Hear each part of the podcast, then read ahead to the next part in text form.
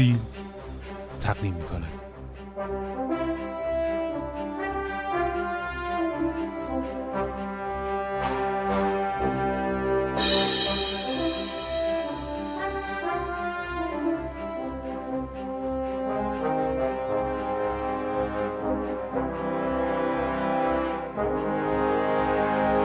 فیلم فایل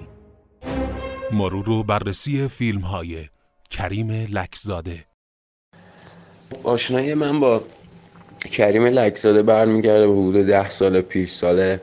اگه اشتباه نکنم هشتاد و نه، نه ده سال پیش که قرار بود یک برنامه‌ای تولید بشه درباره سینما،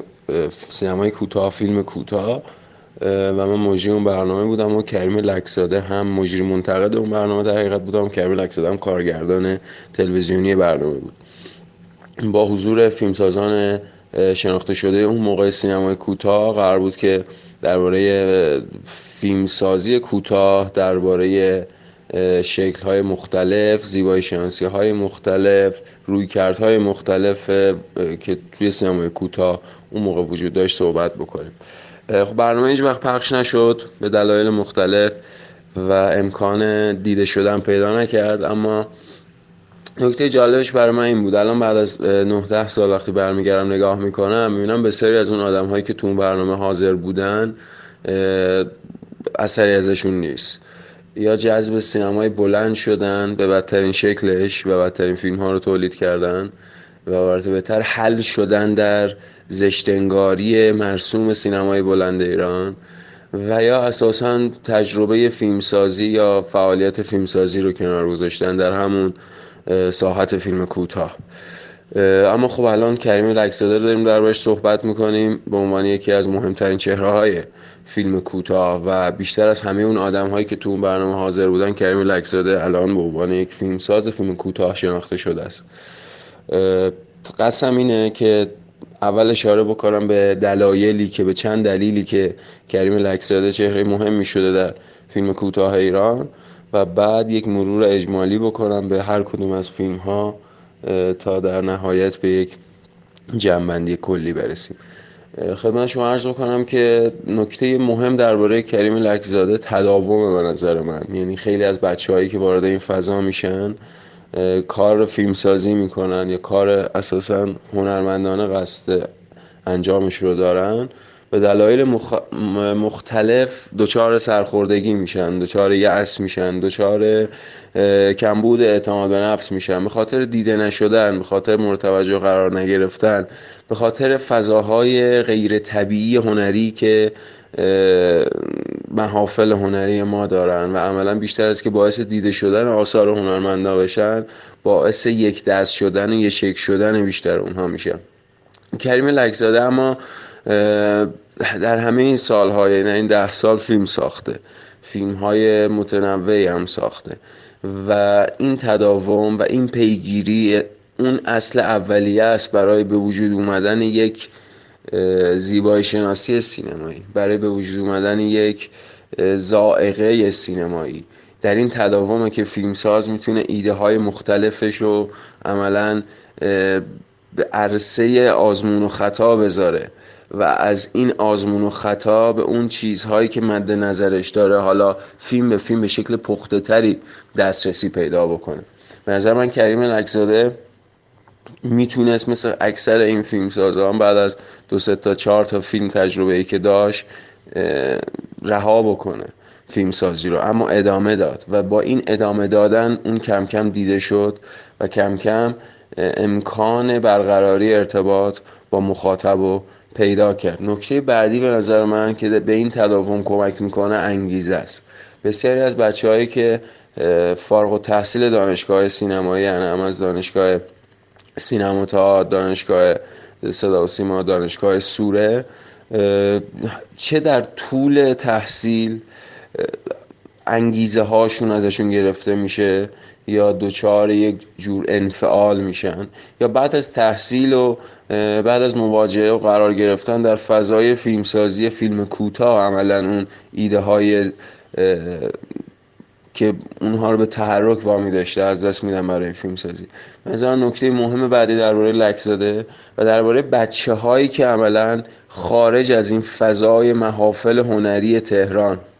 وارد فضای روشنفکری میشن، وارد فضای فیلمسازی میشن و به نظر موفق ترن حداقل نسبت به بچه‌هایی که سالهاست توی این محافل دارن زیست میکنن. اون بحث انگیزه است، یعنی اون چیزی که اونها رو به پیش میرانه، اون چیزی که اونها رو باعث میشه سخت کوشیشون بهش افسوده بشه، اون چیزی که باعث میشه اونها در بدترین شرایط هم تسلیم نشن و اون انگیزه عملاً عامل پیشبرنده لکزاده بوده. سعی کرده، تقلا کرده، با وجود شکست‌هایی که خورده کوتاه نیومده، تسلیم نشده و به فیلمسازیش ادامه داده. نکته مهم بعدی درباره کریم لکزاده به نظر من اون تجربه گرایی موجود در فیلم هاست. ببینید در سینمای کوتاه ایران به تبع سینمای بلند ایران فیلمسازا اکثرشون راحت طلبن، یک شکلی رو میگیرن و بعد از موفقیت که پیرامون اون فرم، اون شکل فرمالیستی سینمایی به وجود میاد، عملاً اونو تکرارش میکنن. این فرق داره با اون تعریف ژانر نوار که میگه هر فیلم سازی یه فیلم میسازه. اون یک شکل هنرمندانه ای از تجربه فیلم سازیه که ما مثلا چه می‌دونم توی مکس اوفولز میتونیم سراغ بگیریم یا توی یاسوجیرو اوزو میتونیم سراغ بگیریم. اما اینکه شما یک چیز محدودی رو عملاً تبدیل بکنید به اون شکل همیشگی فیلم هاتون، در گذر زمان هم تماشاگر رو خسته میکنید، هم خود فیلم ها رو از اون تراوت و نشاط اولیه توهین میکنید، بدون اینکه زیبایی شناسی ثانویه یا ایده های تماتیک ثانویه مترتب بشه به جهان شما. نمونه ها بیشمارن، اما لکزاده به نظر من در هر فیلم سعی میکنه یک تجربه جدیدی رو برای خودش و برای مخاطب شکل بده. سعی میکنه که ذائقه جدیدی رو در زیرمتن‌های متفاوت، در بافتارهای زیبایی شناسی متفاوت تجربه بکنه. فیلم ها رو وقتی شما نگاه میکنید توش هم فیلم های آشنا به فضای فیلم کوتاه ایران هست، هم فیلم های در رویکرد کاملا مخالف با فضای فیلم کوتاه هست و از این نظر لکزاده تبدیل به فیلمسازی میشه که حالا تماشاگر تماشاگران مختلف ممکنه بعضی فیلماشو دوست داشته باشن، ممکنه بعضی فیلماشو دوست نداشته باشن. عملا این کیفیت انتقادی چند صدایی پیرامون سینمای لکزاده وجود میاد، چون کیفیت متفاوت فیلم ها عملا تماشاگر رو به چند نوع واکنش مختلف میرسونه. فکر میکنم حالا در کنار این نکاتی که بهشون اشاره کردم، این تجربه گرایی، این انگیزه، این تداوم، خوبه که بریم سراغ هر فیلم یه مرور اجمالی بکنیم و در نهایت هم یه جنبندی آخر بکنیم و ببینیم که کریم لکزاده کجای سینمای ایران، سینمای کوتاه ایران، سینمای تجربی ایران قرار گرفته. خب فیلم اول لکزاده، غم‌ها و غریزه‌ها، ساخته شده به سال هشتاد و هشت یا هشتاد و نه، فیلم پایان نامه شه دیگه. فیلمی که برای فارغ التحصیل شدن چه دانشگاه سینما و تئاتر ساخته. اون بازیگوشی هایی که بعداً توی فیلم های بهترش میاد و اینجا میبینیم، در این حال یه جور بلا تکلیفی که اون فیلم های کوتاه اولیه‌اش هم دوچارش هستن به نظرم اینجا خیلی غلیظ و پررنگه. در کل کارنامه فیلمسازی لکزاده فیلم جدا افتاده‌ایه، خیلی ارتباطی به لحاظ تماتیک با فیلم‌های بعدی برقرار نمی‌کنه. نکته جالبش اینه که میخواد با انگاره‌های مسلط جا افتاده توی سینما ایران کار بکنه، بازی بکنه، اونها رو دست بندازه، اهم از اون غریزه‌ای که حالا در نهایت برانگیخته میشه، اما در نهایت به خاطر مواجهه ساده‌ای که با مسائلی از این دست داره گیر همون دیدگاه تماتیک میفته، عملا مقبون همون فضایی میشه که میخواد دستش بندازه. فیلم بعدی لکزاده که خب یه فیلم خیلی کوتاه نسبت به فیلم‌های خودش، جنایت و مکافات، یه جور اقتباس خیلی مینیمالیستی از داستان معروف داستایفسکی که همون نشانه ها یا همون مؤلفه‌های داستان داستایفسکی داره که خب مهمترینش اونجا این پیرزن نزولخواره و در یک تک قاب، در یک قاب ثابت از اون ور ما درون خونه هستیم و صداهایی رو از پشت در میشنویم که چند نفر هستن با نظرات مختلف مثبت و منفی درباره پیرزن و پیرزن رو تو میبینیم که حالا صحبت داره میشه درباره اینکه این پیرزن مرده و حالا میخوان اینا در رو باز بکنن و نکته فیلم که تو این قاب ثابت هولوش پنج شش دقیقه است تو اون لحظه آخرشه، یعنی تو اون اتفاق کمیکی که عملا یه جوری باعث تراژدی میشه. حالا هم میشه کمدی سیاه خوندش، هم میشه یه جور گروتسک خوندش، یه جور برخورد کمیک با یک موقعیت تراژیک، اما بیشتر از این گروتسک باشه چون بیشتر گروتسک به هر حال مؤلفه های دیگه نیازمنده تا اون شکل واقعی خود شکل بگیره. به نظرم یه جور کمدی سیاهه، فیلم جالبیه،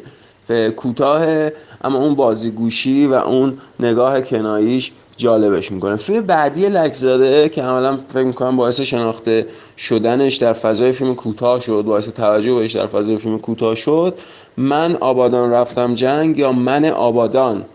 رفتم جنگ، چون اینجا قراره که خود آبادان یک جور شخصیت پیدا بکنه و یک منی اول شخصی بهش اعطا بشه که حالا در راستای اون نگاه انتقادی معمول حاکم سینما ایران به جنگ و فیلم جنگی، اینجا هم قرار شاهد یک فیلم ضد جنگ باشیم. این احتمالاً رامترین و اهلیترین و نزدیکترین فیلم لکزاده به جریان‌های مرسوم سینما ایرانه، جریان زیبایی شناسی مرسوم در سینما ایرانه که یک فضای به شدت بومی که یه حالا نسبت‌هایی هم مثلا با آبادانی‌های کیانوش عیاری برقرار می‌کنن به واسطه اون دو تا بچه و پسر بچه لال و اون یکی که دارن با هم بازی می‌کنن و به نظرم از نظر اون فرم سینمایی لکزاده نکته‌ای که توش قابل توجهه اون آماتوریزم تعمدیشه که لکزاده سعی میکنه با یک جور دفرم کردن و از ریخت انداختن اون زیبایی معمول فیلم‌های سینمایی به یه جور آماتوریزم تعمدی مد نظر خودش برسه. از حیث فیلمسازی هم به نظرم تجربه لوکی یا تجربه کار در نور کم برای خود فیلمساز و هم در نسبت با سینمای کوتاه ایران تجربه قابل توجه و جالبی شده. فیلم قراره عملا با اون لحظه آخرش کار کنه، با اون نوشته تیکایی که جدا شدن که بشه من آبادان رفتم جنگ یا من آبادان رفتم جنگ، که برای جا افتادن اون، یعنی برای جا افتادن همچین مفهومی، این فیلم عملا نیاز به زمان بیشتری داره تا این موضوع بین دو تا بچه، این پسر بچه و دختر بچه جا بندازه و یک حداقل احساسی رو بین اونها به وجود بیاره تا بعداً بخواد ازش استفاده بکنه. در حقیقت اونقدر باورپذیر نیست خداحافظیه با توجه به کیفیت احساسی که قبلش بین این بچه ها شکل گرفته. فیلم بعدی لکزاده، ژیلا، فیلم عجیب در کارنامه لکزاده، فیلمی که به شدت از هر نوع وضوح تماتیک طفره میره،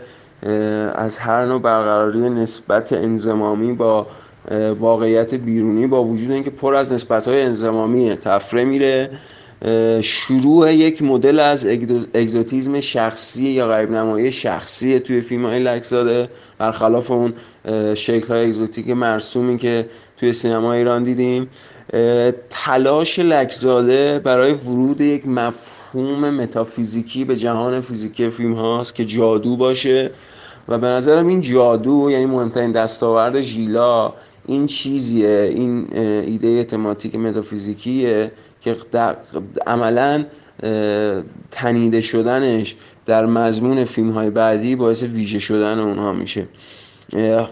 ژیلا نسبت به فیلم های ویژه بعدی هنوز اثر خامیه، هنوز فیلمساز کار داره تا بتونه اون ایده ها رو چجوری بگم، یه جوری تنیده تر، یه جوری غیر مستقیم تر و از جایی که تماشاگر انتظارش نداره بهش عرضه بکنه. اما در نهایت به خاطر ورود به یک فضای تازه و بازیگوشانه، اون چیزی که راجع به لکزاده صحبت کردیم، اون تجربه گرایی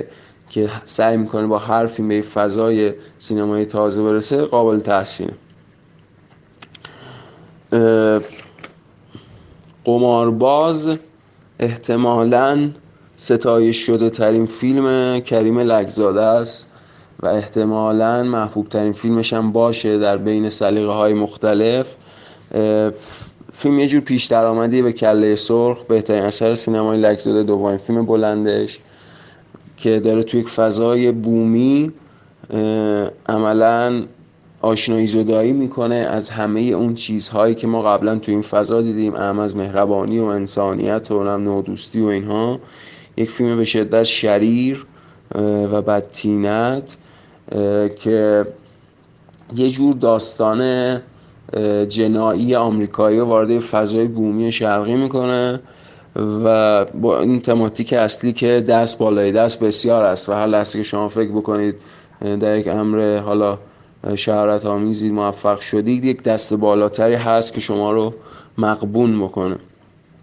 نکته ویژه فیلم به نظرمون اخلاقیات شخصیشه که کامل ضد اخلاقیات جا افتاده در سینما ایرانه، در واقع اخلاق گرایی جعلی جا افتاده در سینما ایرانه. فیلم به شکل غیر منتظره‌ای کثیفه و از نمایش کثافتی که بین شخصیتاش وجود داره نه تنها تفره نمیره که لذت میبره و اونو به شکل عیاشی اونها برجسته میکنه. حاشیه صوتی قابل توجهی داره که یه دفعه اول میشنویم صدای مهرپویا و یه بارم در تیتراژ آخر و میگم پیش درآمدی به کله سرخ، چون از این حاشیه صوتی تا اون فضای بومی تا اون اخلاقیات منحصر به فرد شخصی، اینها همه بعداً در کله سرخ بست پیدا میکنن تا زیبایی شناسی خود فیلم که عملاً تو کله سرخ هم پیچیده تر میشه و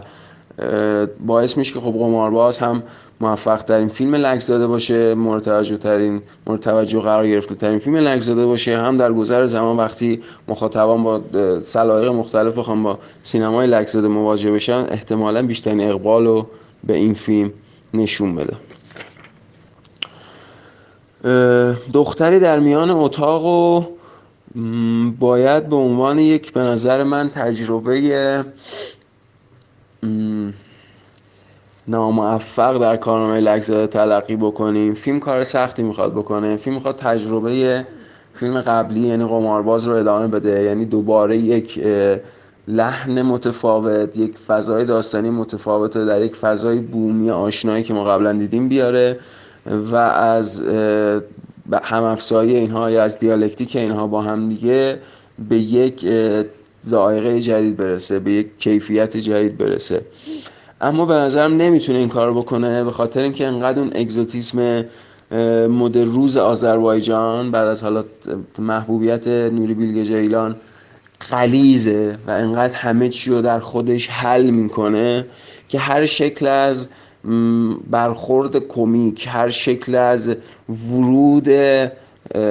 در حقیقت زیبایی شناسی سینمای خارج از اون فضا یا استاتیک سینمای خارج از اون فضا عملاً باعث به وجود آمدن یک جور تعادل نمیشه. هر چیز جدیدی که وارد این فضای غلیظ بشه توش حل میشه و توش از بین میره. به نظر من بیشتر از این که از مسیر طبیعی فیلمسازی لکزاده بیا دختری در میان اتاق که میگم حالا اون خودش یه جور تجربه گرایی داره، شاید حاصل یک جور حسابگری بابت توجه به اون فضاهای بومی آذربایجان باشه. اما در نهایت فیلم چند لحظه بامزه داره و یک پایان نمادین و کنایی که خب به نظرم درست شکل نگرفته به خاطر اینکه اون پایان نمایی و کنایی و نمادین احتیاج به اون توازنی داشت که بین دوتا فضای سینمایی شکل بگیره. وقتی اون توازن شکل نمیگیره و عملا مخاطب تا انتها با اون لحن معمول اون اگزوتیک فیلم اگزوتیک آذربایجانی مواجهه، پس خیلی باور نمیکنه، براش خیلی متقاعد کننده نمیشه این پایان. ماچ سینمایی به عنوان آخرین فیلم کوتاه لکزاده به نظر من نشون دهنده اینه که لکزاده یک استاتیک شخصی، حالا با همه محدودیت هایی که وجود داره، به یک زیبایی شناسی شخصی در نسبت با در مقیاس سینما ایران رسیده. به نظرم ما چه سینمایی رو باید در تناسب با کارنامه خود لکزاده، در نسبت با فیلم کوتاه و در مقیاس سینمای ایران دیدش. یک فیلم به شدت غیر منتظره و نامنتظر، یک فیلم ویژه و جالب علیه قراردادهای به عبارت بهتر نخنمای سینمای ایران، سینمای محافظه‌کار ایران، هم فیلم کوتاه ایران، هم سینمای بلند ایران. فیلمی که از اسمش تا ظاهر بازیگرش، تا اخلاقیاتی که بهش میرسه، تا حاشیه صوتیش، تا گرافیک تصاویرش، همه چیز رو داره از ریخت میندازه و داره به یک شکل زیبایی شناسی شخصی خودش میرسه. یه جور وارونه میکنه، سابورسیو میکنه همه چیو و به یه خروش واقعی میرسه علیه سانسور حکومتی، علیه محافظه کاری باسمه فیلمسازای فیلم کوتاه و فیلم بلند ایرانی. و به نظرم از خلال این برخورد و مواجهه ما میتونیم طرف باشیم با یه فیلم پانک، یه فیلمی که برآمده از فرهنگ پانکه و خب میدونیم فرهنگ پانک در اعتراض، در خروش که اون فضای مخمور و فضای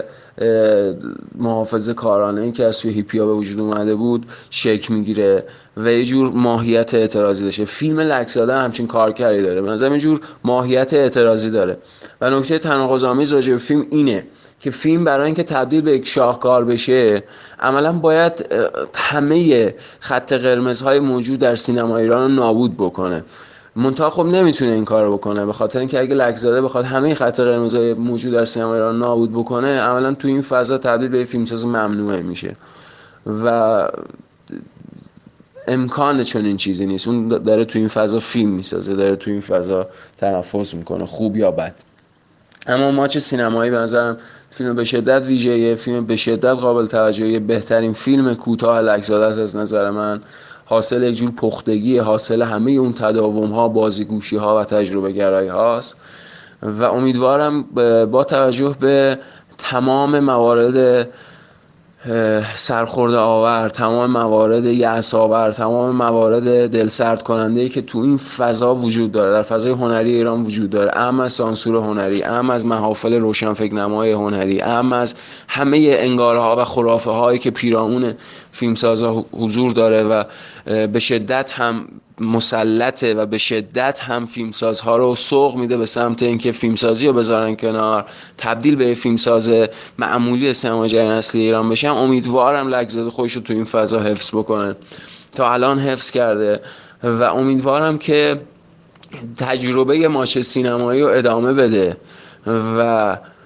گستاختر، بی‌پرواتر، متحورتر و بی‌اعتناتر نسبت به قراردادهای مسموم و پیش پا افتاده سینمای جریان اصلی ایران فیلم خودش رو بسازه. به خاطر اینکه لکزاده بعد از ده سال، بعد از مرور کارنامه سینماییش و بعد از جایگاهی که در فیلم کوتاه ایران، به نظر من فیلم کوتاه، فیلم تجربی و فیلم مستقل بلند ایران پیدا کرده، واجد یک خاصیت الهام بخشی شده برای فیلمسازان جوانتر. لکزاده باید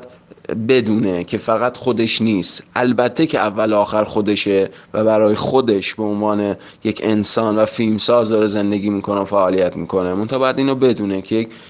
خاصیت الهام بخشی هم در گذر زمان پیدا کرده و باید با بست ایده های فیلم های خودش، بست جهان فیلم های خودش عملا کمک بکنه به خلاقیت بیشتر در سینمای کوتاه ایران، چون خیلی از فیلمسازان تازه نفس، خیلی از فیلمسازان جدیدی که تازه وارد این عرصه شدن، وارد عرصه فیلم کوتاه شدن، نگاهشون به لکزاده است. پس تأثیر لکزاده، حضور لکزاده میتونه نقش به شدت تعیین کننده‌ای در سینمای کوتاه ایران در اواخر دهه نود شمسی، در آستانه ورود به قرن جدید خورشیدی داشته باشه.